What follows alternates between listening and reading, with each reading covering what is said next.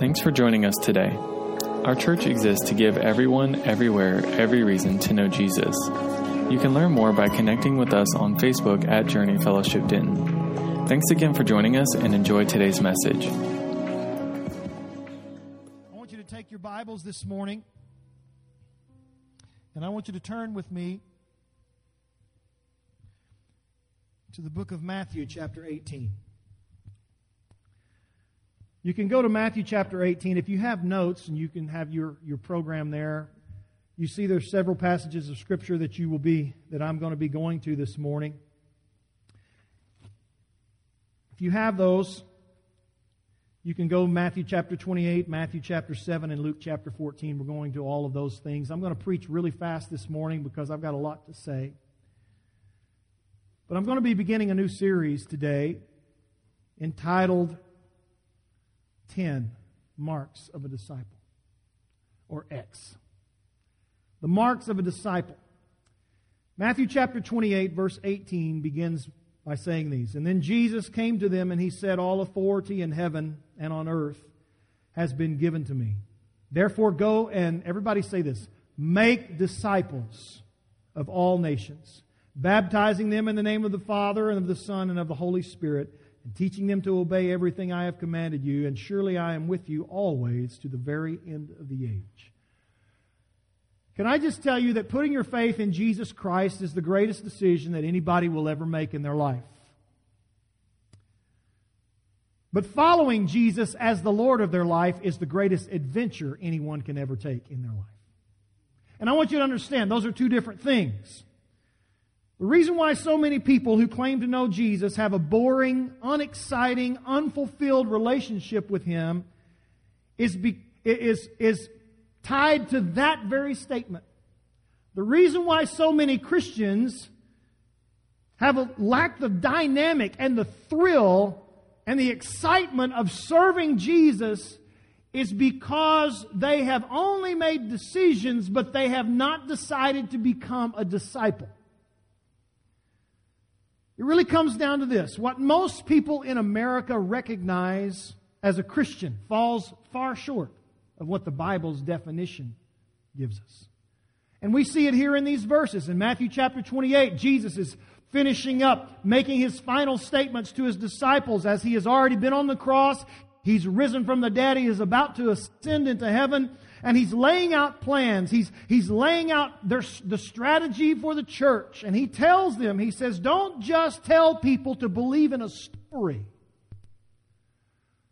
Don't just have people hear about me. Don't, don't just tell them the story and believe it. Have them become a part of the story. Don't make converts. Make disciples. Don't seek decisions. Seek disciples. You know, that's really the goal of our church. We are not about coming here to draw a crowd and to build a crowd. If you came in search of a crowd this morning, you can look around and see that we're not a very large crowd. But one thing that our church is built upon in our statements of, of purpose is not we're going to try to be the biggest church in town. Our church is not trying to build big, big auditoriums, but our church is about building big people. We're not about trying to grow a room full of just decision makers. We want to grow a room full of disciples who follow Jesus as not just their Savior, but follow Jesus as their Lord. And this is an important, important series that I'm preaching to you because the Lord has laid this on my heart that we need to move into that place and understand the difference between making a decision to follow Jesus and following Jesus as a disciple. Now, I want you to know to be a disciple Absolutely. It certainly begins with a decision. When you decide that sin has wrecked your life enough, when you decide that you have gone up the wall enough times, when you finally decide that you need a Savior, what you do is you say, you know what, I don't want hell as a permanent vacation home. You seek a Savior. You come to Jesus. Jesus is not just your best option, He becomes your only option. In Romans chapter 10, Paul gives us the instruction if you confess with your mouth that Jesus is Lord and you believe in your heart that God raised him from the dead, then you will be saved. You don't earn it. You can't achieve it. You don't even deserve it. But he comes into your life and he sets you free from your past and from your sin and he gives you something new. You become a new creation. You are born again because you decided that Jesus was the only answer to your dilemma. It's the number one requirement to being a disciple. You have to make a decision to choose Christ. He already chose you. You need to choose Him.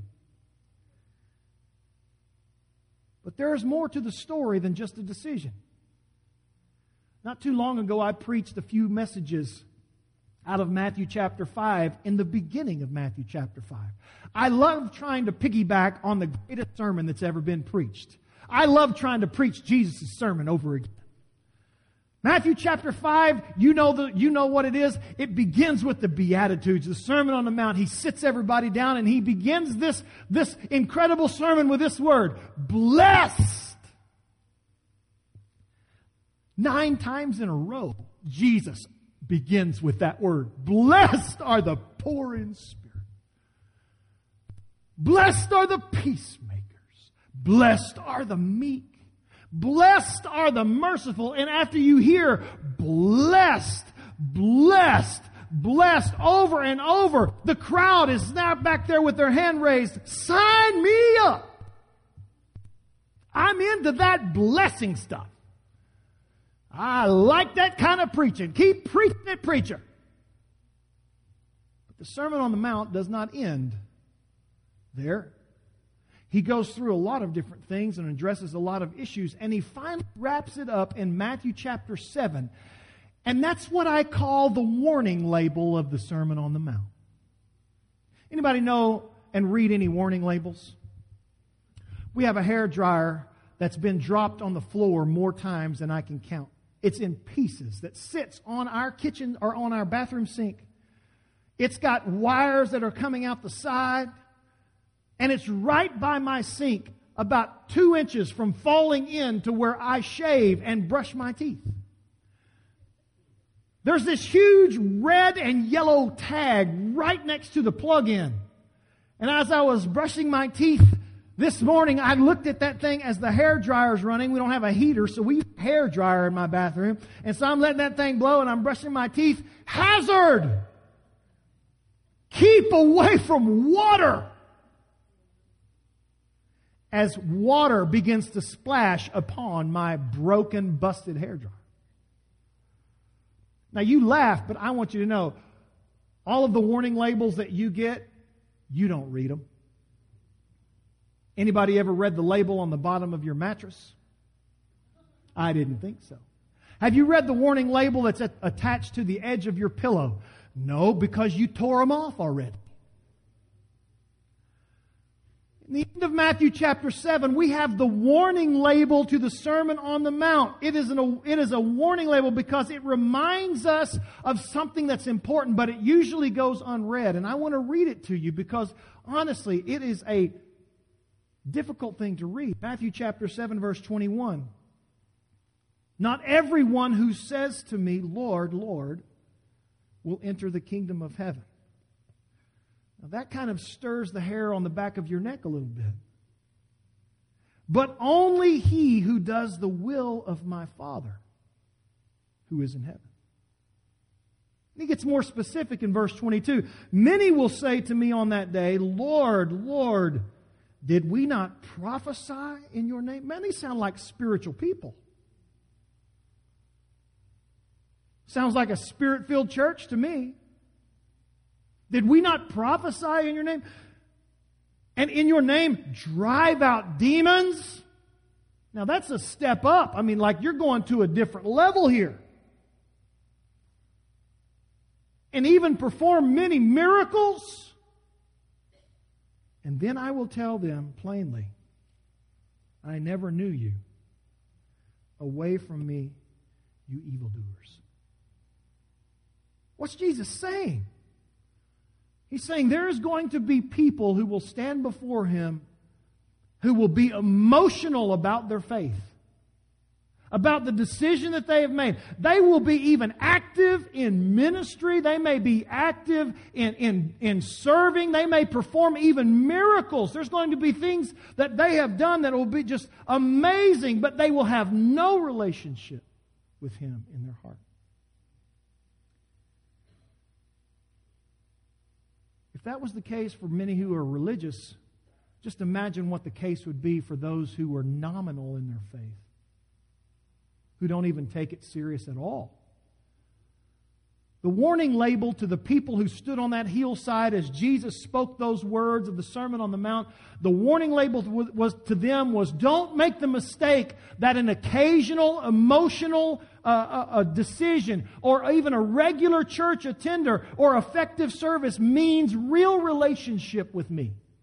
Don't make that mistake. Don't allow that to be told to you because the distinction between a decision and a disciple is very evident. And in the American church, we need to read that warning label again. George Barna said that nine out of ten Americans believe that Jesus was a real man, truly did walk the earth. His name was Jesus. He lived in Palestine, Israel. But only four out of ten of those people, of all the people that were surveyed, only four out of ten of them have ever had and experienced a born again experience that transformed their life where they confess being saved and Jesus as their Lord and Savior. Only four in ten Americans. Even then, if you ask a lot of Christians, you could probably talk to friends or people that you know. If you were to ask some of your Christian friends and you say, hey, tell me about your hopes and dreams, what you're probably going to hear is about their careers or a marriage or a relationship, or you're going to hear about money or future travel or vacations they want to take. But you won't hear very much about fulfilling God's purpose for their life or His will.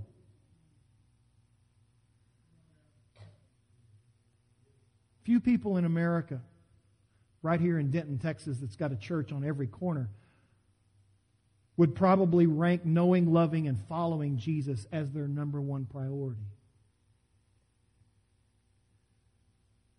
You see, there's a difference between being a decision maker and a disciple. There's a difference between believers and disciples. Just believe in the story. And I want to give those to you. If you're taking notes, you can go back and watch it. But here's what I want you to see. A believer in Jesus, a believer believes in Jesus as Savior, but lives to please themselves.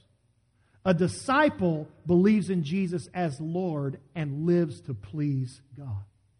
That's a huge difference. You catch that difference? Some people just want fire insurance. They want a Savior, but they don't want to follow. They don't want to be a disciple. I want to, I want to know about Jesus, but I don't want to go too far. You know, I mean, that's, that, that, I've seen that, I've seen that happen in marriages where the husband is a reprobate. Man, he is out, he is, he's out filling up the town. The mother's at home. She comes, she shows up to church and she says, Pastor, please pray that my husband would get saved. He needs to be in church. And you know what happens? God does that and he brings him in and saves him, cleans him up, frees him from, from addictions and alcohol and drugs. And he comes in and all of a sudden this woman who said, Oh, Pastor, I want to see my husband come to Jesus and know I'm saved. All of a sudden she gets this bitter spirit and the reason why, she's like, you know what? I wanted the Lord to really, to, to, to take care of him, but I didn't want the Lord to save him enough that it would start affecting my life. I, I mean, I, I don't want God to get carried away with him too much, because then it would have to affect me.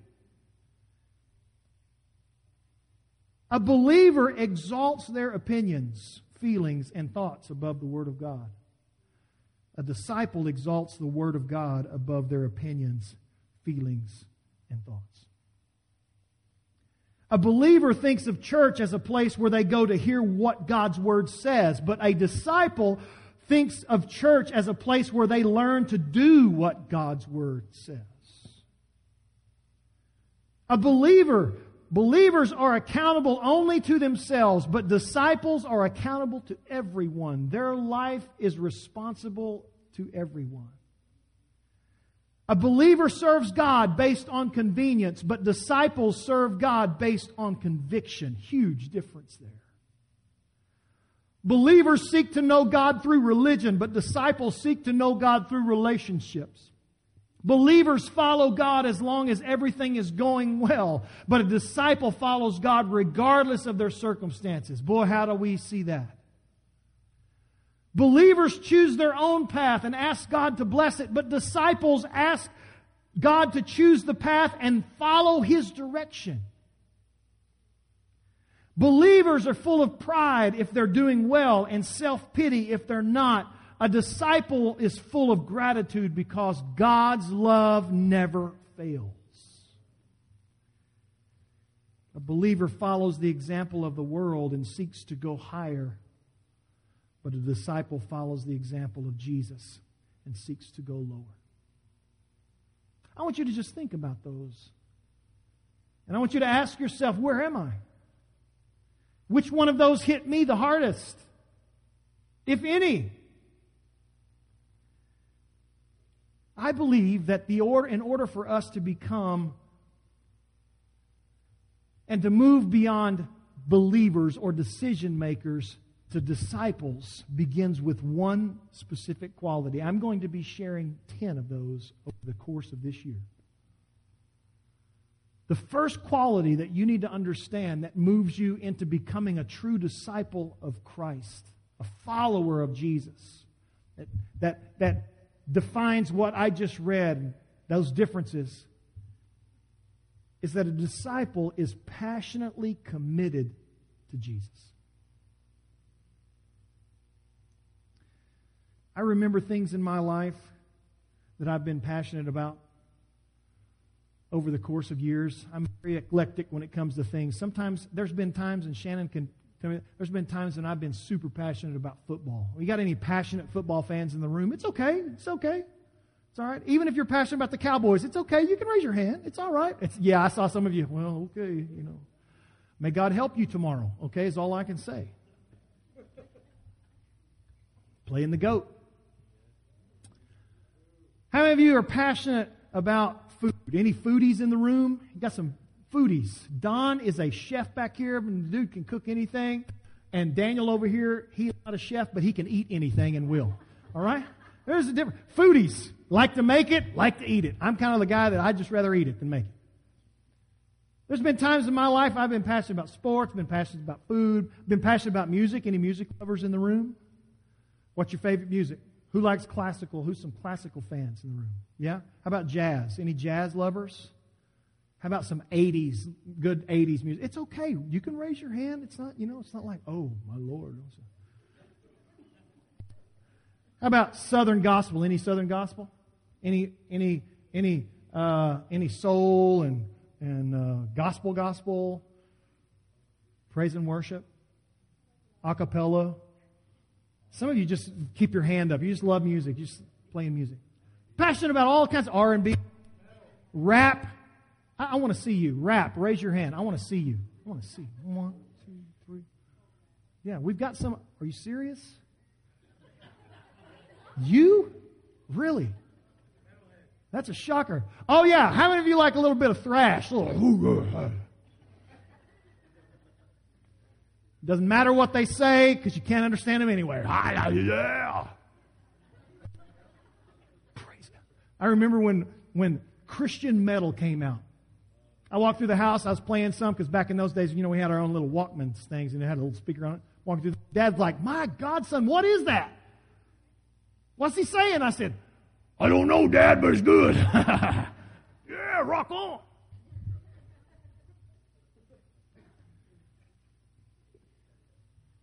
What would you do if Jesus were to ask you, of all the things you are passionate about, of all those things, are you as passionate about, about me as you are blank? Because your passion becomes apparent because your passions begin to unfold into your lifestyle. How many times has, have you gone to church and honestly, you weren't passionate about being in church? you showed up with your hands in your pocket. And the music started, And you just kind of tried to count the ceiling tiles on the ceiling 13, 15. Oh, they need to fix that one. It's got a leak. And all the while, music's playing, they're worshiping the Lord, and then the preaching starts. And you're just like,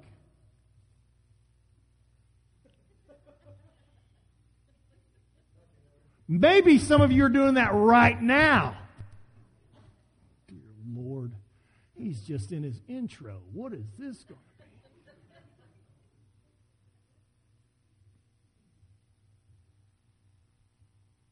You go home so that you can leave church and become passionate about whatever you're passionate about. Oh, yes. Didn't miss much of the game. You see, that's passion. Passion is a strong or extravagant feeling towards something, an emotion that motivates you beyond average living. Careers, sports, hobbies. But many times we're not passionate about Jesus.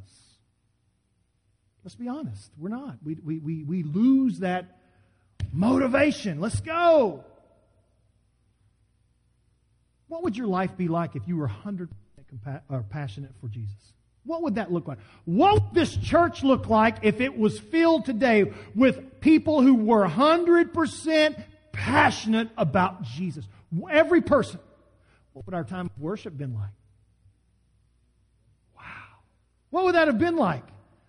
Passion just oozing out the doors of people just, man, I'm so glad I'm here. I'm so thankful that, that the Lord's presence met me here.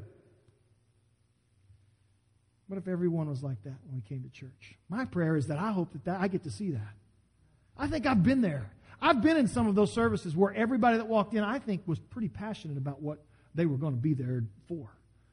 They were motivated. They were like, man, I am going to meet with Jesus tonight. I am going to worship. I'm going to praise. And I'm going to amen the preacher down because I'm passionate about Jesus.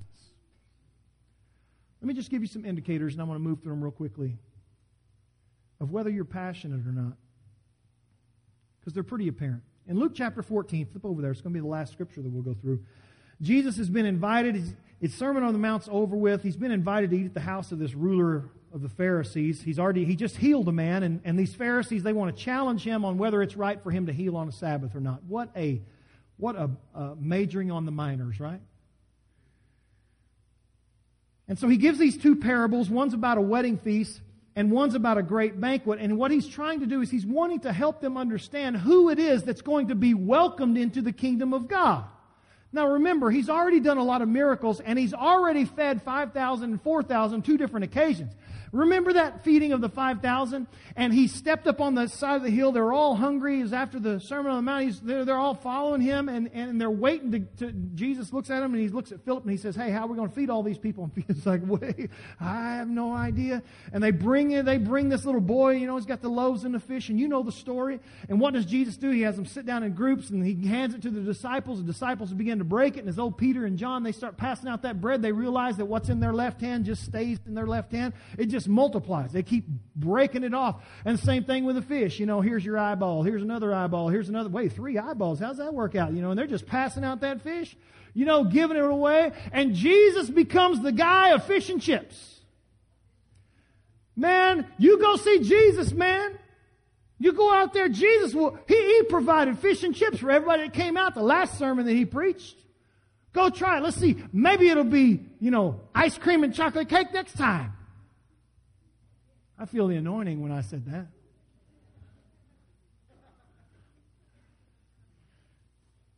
But in Luke chapter 14, he's talking about this, and remember, he's got this reputation. He's the fish and chips preacher. Luke 14, he begins in verse 26. He says, If anyone comes to me, I'm so glad that Jesus says anyone, because it doesn't matter who you are, where you've come from, what your past looks like.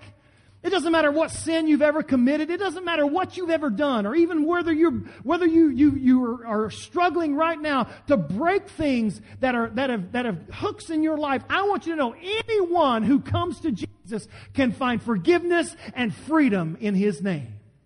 Anyone who comes to me, He says, and does not hate his father and mother his wife and children, his brothers and sisters, even his own life, he cannot be my disciple. I wish I could have seen and taken a picture of the disciples as Jesus let this out the bag. Without a doubt, Jesus was the absolute worst marketing strategist that has ever walked the planet. I can see Peter as Jesus makes the statement, he comes up to him, Lord, what are you doing? We were drawing huge crowds. This is no way to grow a church. Take it back. Say that you misspoke. There's a lot of that going on. Oh, I, I misspoke. I mean, Jesus, we promised everybody that they would show up today, the, the big crowds. We promised, we, we promised that everybody get a fish basket if they just all come. That's how we're growing this church. And Jesus says, no, no, no, no, Peter, I didn't misspeak. You see, what Jesus knew was he knew that you don't change the world, the world with a big crowd, but you change the world with big people.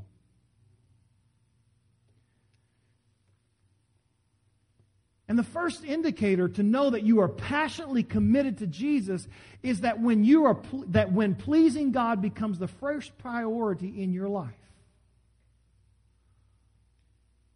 If anybody comes to me and does not hate, what a tough word. How many of you have said hate this week? We don't even allow that in our house. And does not hate his mother, his father, his sisters, brothers even himself. Don't hate your family, even his own life. Let me tell you, Jesus was not creating a, a, a positive family environment by his message. But it wasn't hate in the way that we think of hate. He was using it as a comparative to other relationships that we have.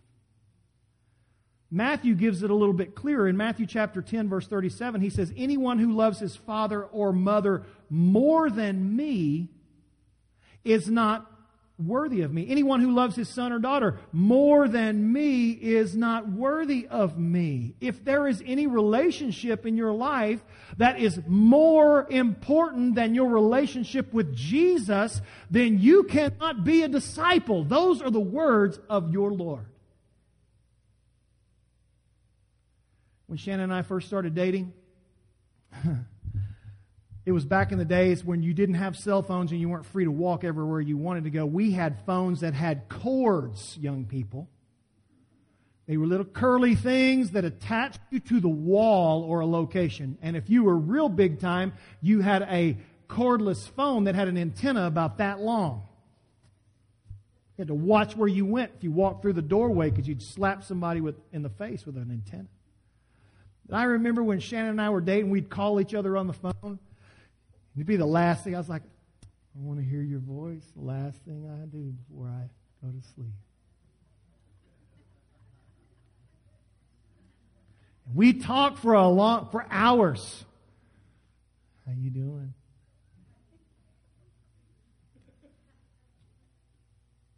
Okay, I got to go to bed. And she'd say, Well, just hang up. And I'd say, No, you.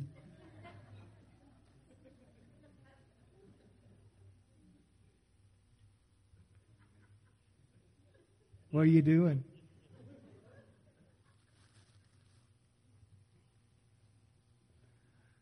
Those relationships have to take a back seat. I can honestly say that this morning,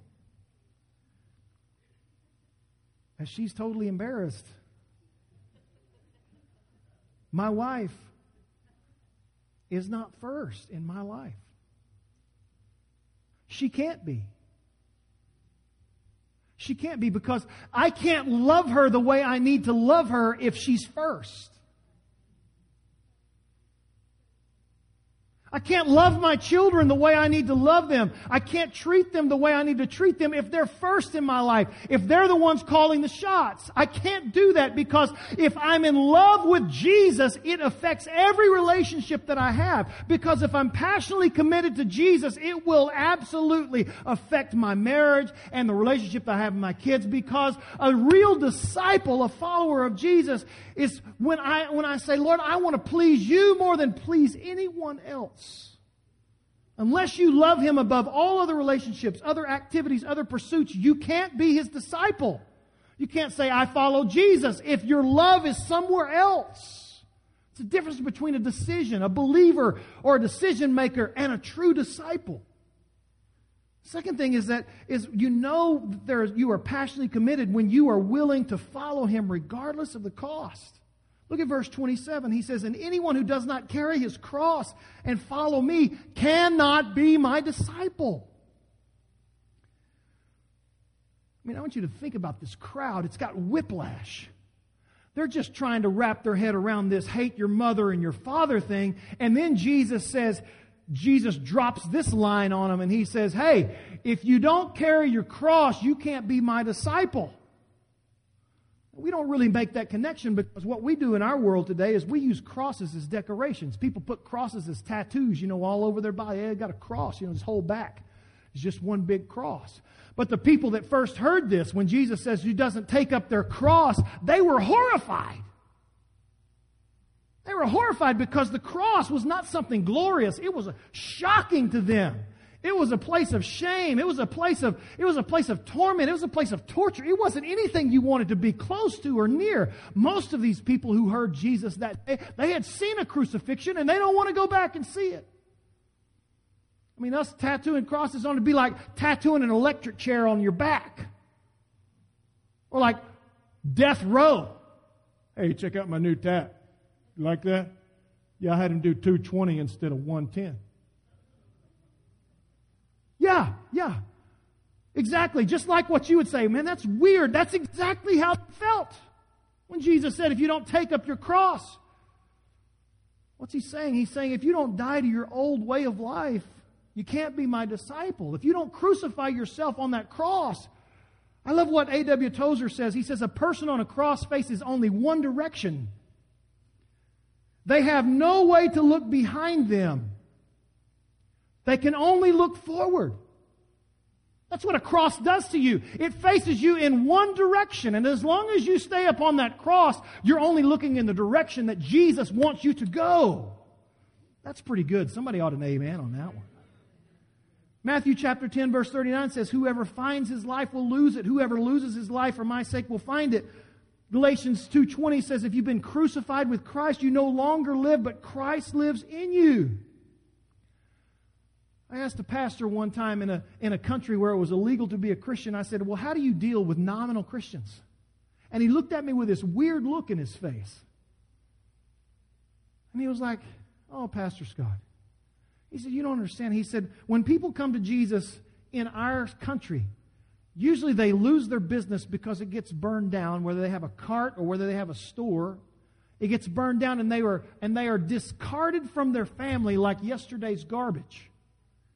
He said, We don't have nominal Christians in our country. There's no such thing as, as take it or leave it kind of Christianity. There's no such thing as walking the fence kind of Christianity. Jesus says, if you can't bear your cross, if you can't, if you can't bear that, if you can't load up underneath it and follow him regardless of the cost that it's going to cost you, you can't be my disciple. You have passion to be a disciple when you're willing to follow him regardless of the cost. Look at verse 33. I'm going to wrap up, Daniel, if you get ready to come. There 33, it says, In the same way, any of you who does not give up everything he has cannot be my disciple. Jesus spoke this. I mean, this is, this is almost too much. I remember when the Lord called me, changed my direction. Some of you know the story. I was planning to go to medical school at the University of Oklahoma, had everything ready. I was, I was already in. And God says, That's not your direction. And so He changed everything about me. And, and let me tell you something making that decision to follow that because it was a part of the cross that I had to bear. It may not be yours, but it was part of mine. And I had to walk with that cross because it was a major thing to get up on that cross and not look back. When I had to call them and say, hey, I want you to pull my admission, I'm going a different direction. It's like the rich young ruler. Jesus said, Look, you've, you've got to do this. What do, you, what do I need to do? And he asked Jesus, and Jesus says, You got to love the Lord, keep his commandments. And he says, Well, I've done all those. But what Jesus comes back with is he says, Yeah, but there's one thing. You know what I've noticed about many of us? We all have that one thing, don't we? We all just have that one thing. God, I can give you everything, but I can't give you that because one thing, I mean, that's that's my life. I mean, that's that's what it's all about. That's what I live for. See, your passion, passion tells you that if you're it, it, when you can when you can follow him and and re, regardless of the cost, when that happens, you can give up that one thing. You're a true disciple. He goes on and he talks about this, and I'm going to just hustle through this. He finally says, he gives in verse 28 and in verse 31, he gives two different parables. I'm not going to read them for sake of time this morning. He talks about the cost of becoming a disciple. Then he also talks about the cost of not becoming a disciple, and that's what he talks about in verse 31. You can read it on your own time. But what he shows us is something important. And this is the last point I want to make. It's not just about following, knowing the cost, and it's not just about putting priority on his relationship in your life, but it's about this. You know you are passionate about the Lord and you're passionately committed when everything you do becomes extraordinary. Wow. Pastor, what does that mean? You see, when you're passionate about something, you won't settle for ordinary anymore. Mediocre just makes you nauseous. Right? When you've ever experienced something fantastic and extraordinary, you don't want to go back to ordinary. Status quo is not appealing anymore. You don't want to just attend church but you want to passionately seek His presence. You just want, you don't want to just go somewhere just to be going on a Sunday morning. You don't want to just pray. You don't want to just, you know, hear a message. You don't want to just sing a song. You want to not just fit Jesus into your schedule, you want to fill your life with Him. And that's what it means to, to, to, to follow and be passionate about Jesus. Everything in your life becomes extraordinary. You begin to pray in an extraordinary way. You begin to read the Bible in an extraordinary way. You begin to serve in an extraordinary way. There is an extraordinary smile that shows up on your face. Something inside of you, there's an extraordinary joy that just begins to overflow out of your heart. It transforms you. You think about your life. Think about your job. We work our jobs. We, we live like a lot of everybody else.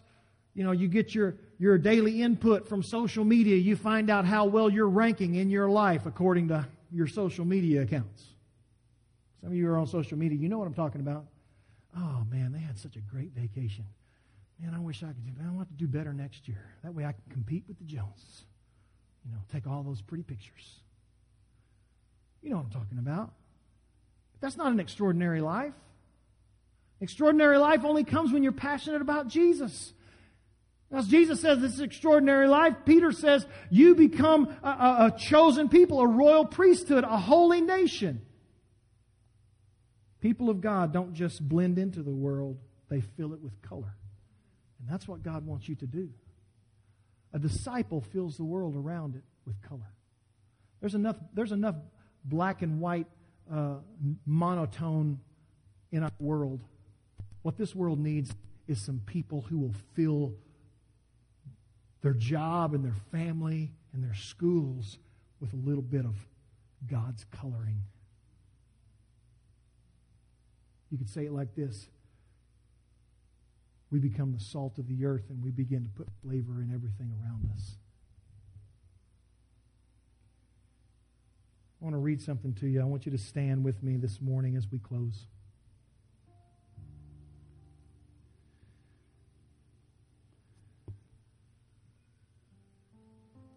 Dr. Bob Moorhead was a missionary in Africa.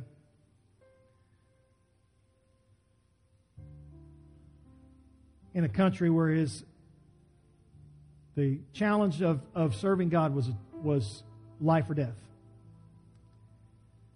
This man wrote some things down, and his son, Dr. Moorhead's son, found it. This man was later murdered because of his faith in God. And this is what he wrote. He wrote this. He said, I am a part of the fellowship of the unashamed. I have Holy Spirit power. The die is cast. I have stepped over the line. The decision has been made. I am a disciple of His. I won't look back. I won't let up. I won't slow down. I won't back away and I won't be still.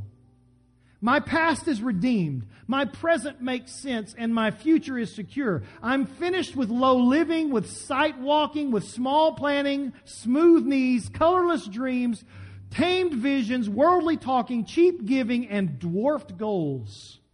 I'm no longer in need of preeminence, prosperity, position, promotions, plaudity, or popularity.